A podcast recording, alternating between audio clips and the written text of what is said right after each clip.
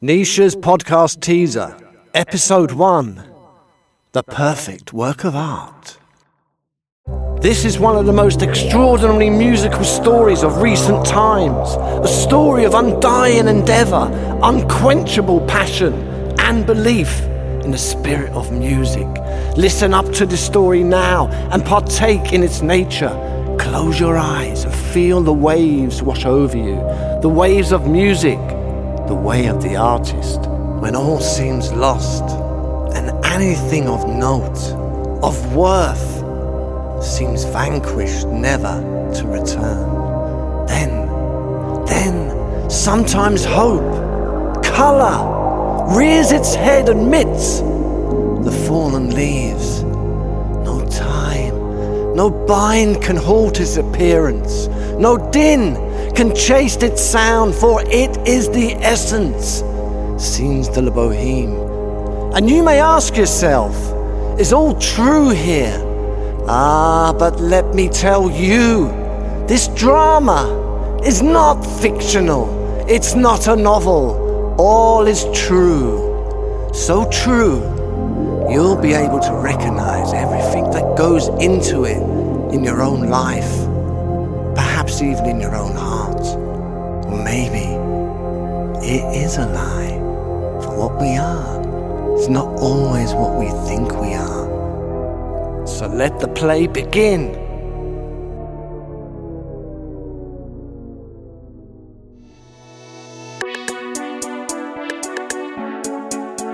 This is the extraordinary feel good story of a London bohemian's lifelong search for the perfect work of art. How a self released 7 inch vinyl of pure synth pop was recorded in 1982, purely as an experiment in art, became, without any publicity or promotion, a classic amongst serious vinyl collectors, paying up to $900 a copy. Anthony Waits, who used the alias Anthony Whistler Wildwaits under the guise of his group Scenes de la Boheme, had no idea music lovers around the world were calling the song Zara, Standing in the Rain, the holy grail of early 80s cold wave music. Until people sought him out via Facebook, looking for copies of this rarer than rare single. Only 150 copies were pressed. Eventually, record companies began contacting him as well, wishing to release the single. Minimal Wave Records in New York have now brought out an album entitled Standing in the Rain, with the original two songs from the 1982 single, as well as four unreleased tracks from that period. Scenes de la Boheme are now writing an opera about Nietzsche going mad in Turin. Anthony Waits is fulfilling his long lost dream of creating the perfect work of art in the form of this opera. I never came looking for them, they came looking for me. I just loved the fact that someone put a needle on this rarest of rare vinyls and were blown away by the sound. Played it again and thought, this is brilliant. Who is this? This is pure early 80s synth pop. I want to know more. I want to hear more.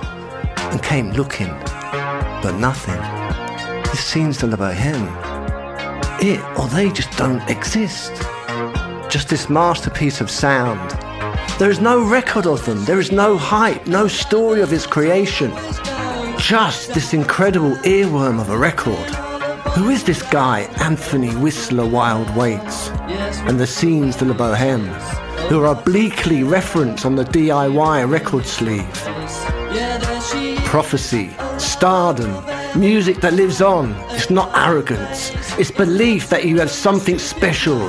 System of manipulation, corruption, record labels, corporations, refusing to be part of it all, going your own way.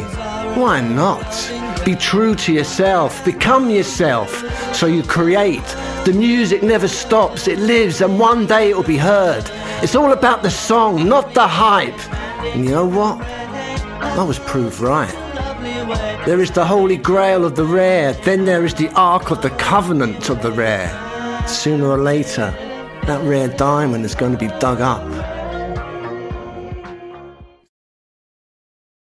Scene 2 Phone call to Julian Hutton.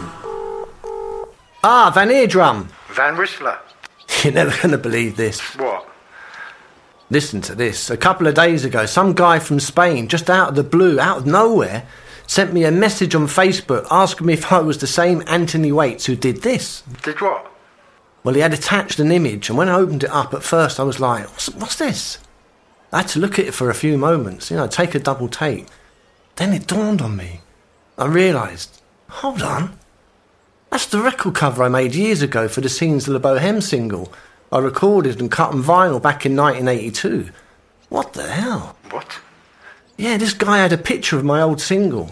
I said to myself, where did he get that from? No, I just couldn't believe it. That's amazing. This could only happen to you, Anthony. Yeah, it was a really weird feeling. After all these years, up popped something as if from another life. Your past catches up with you. You know, it gave, it gave me this sort of flutter in my heart. Anyway, so I messaged him back. Yeah, yeah, that's me, the same Anthony Waits. You know, where did you get this from? And have you heard back from him? Oh, yeah. He messaged back as quick as a flash saying a friend of his in Germany has an original copy and that he and his friends in Spain are mad about this single. They were talking about it being a masterpiece of early synth pop. Well, it is. You played it to me once. Did I? I don't remember that. If I did, I would have played it more than once.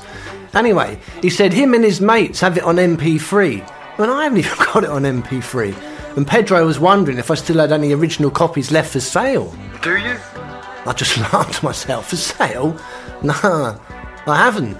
I told him no. Look, I'm sorry, I ain't even got a copy myself. Shame. Shame, strange, weird. Only a handful of people, as far as I remember, had a copy of this single. There are only 150 copies pressed. I released it really as a concept, a piece of art on my own label, and did nothing with it. It was never intended as a commercial release. Years later, when I moved, I'm sure I threw what remaining copies I'd left myself in the bin. You did what? Yeah, when I last moved. After I got married, Beverly said, What do you want all these stupid records for? Why don't you just throw them out? So I did, in a moment of weakness, I suppose. I mean, I didn't even have a record player at the time. What use were they? Ah, well, this Spanish guy could find a use for them. Yeah, 35 years later, some guy in Spain takes an interest. Through those years, by word of mouth and ear, this song must have travelled and created a life for itself, with no one pushing it but itself. How cool is that? This obscure piece of music finding its way to Spain via Germany. It's mad. I'd have to dig up some of the old cassettes I still have and have a listen myself. It was a catchy tune.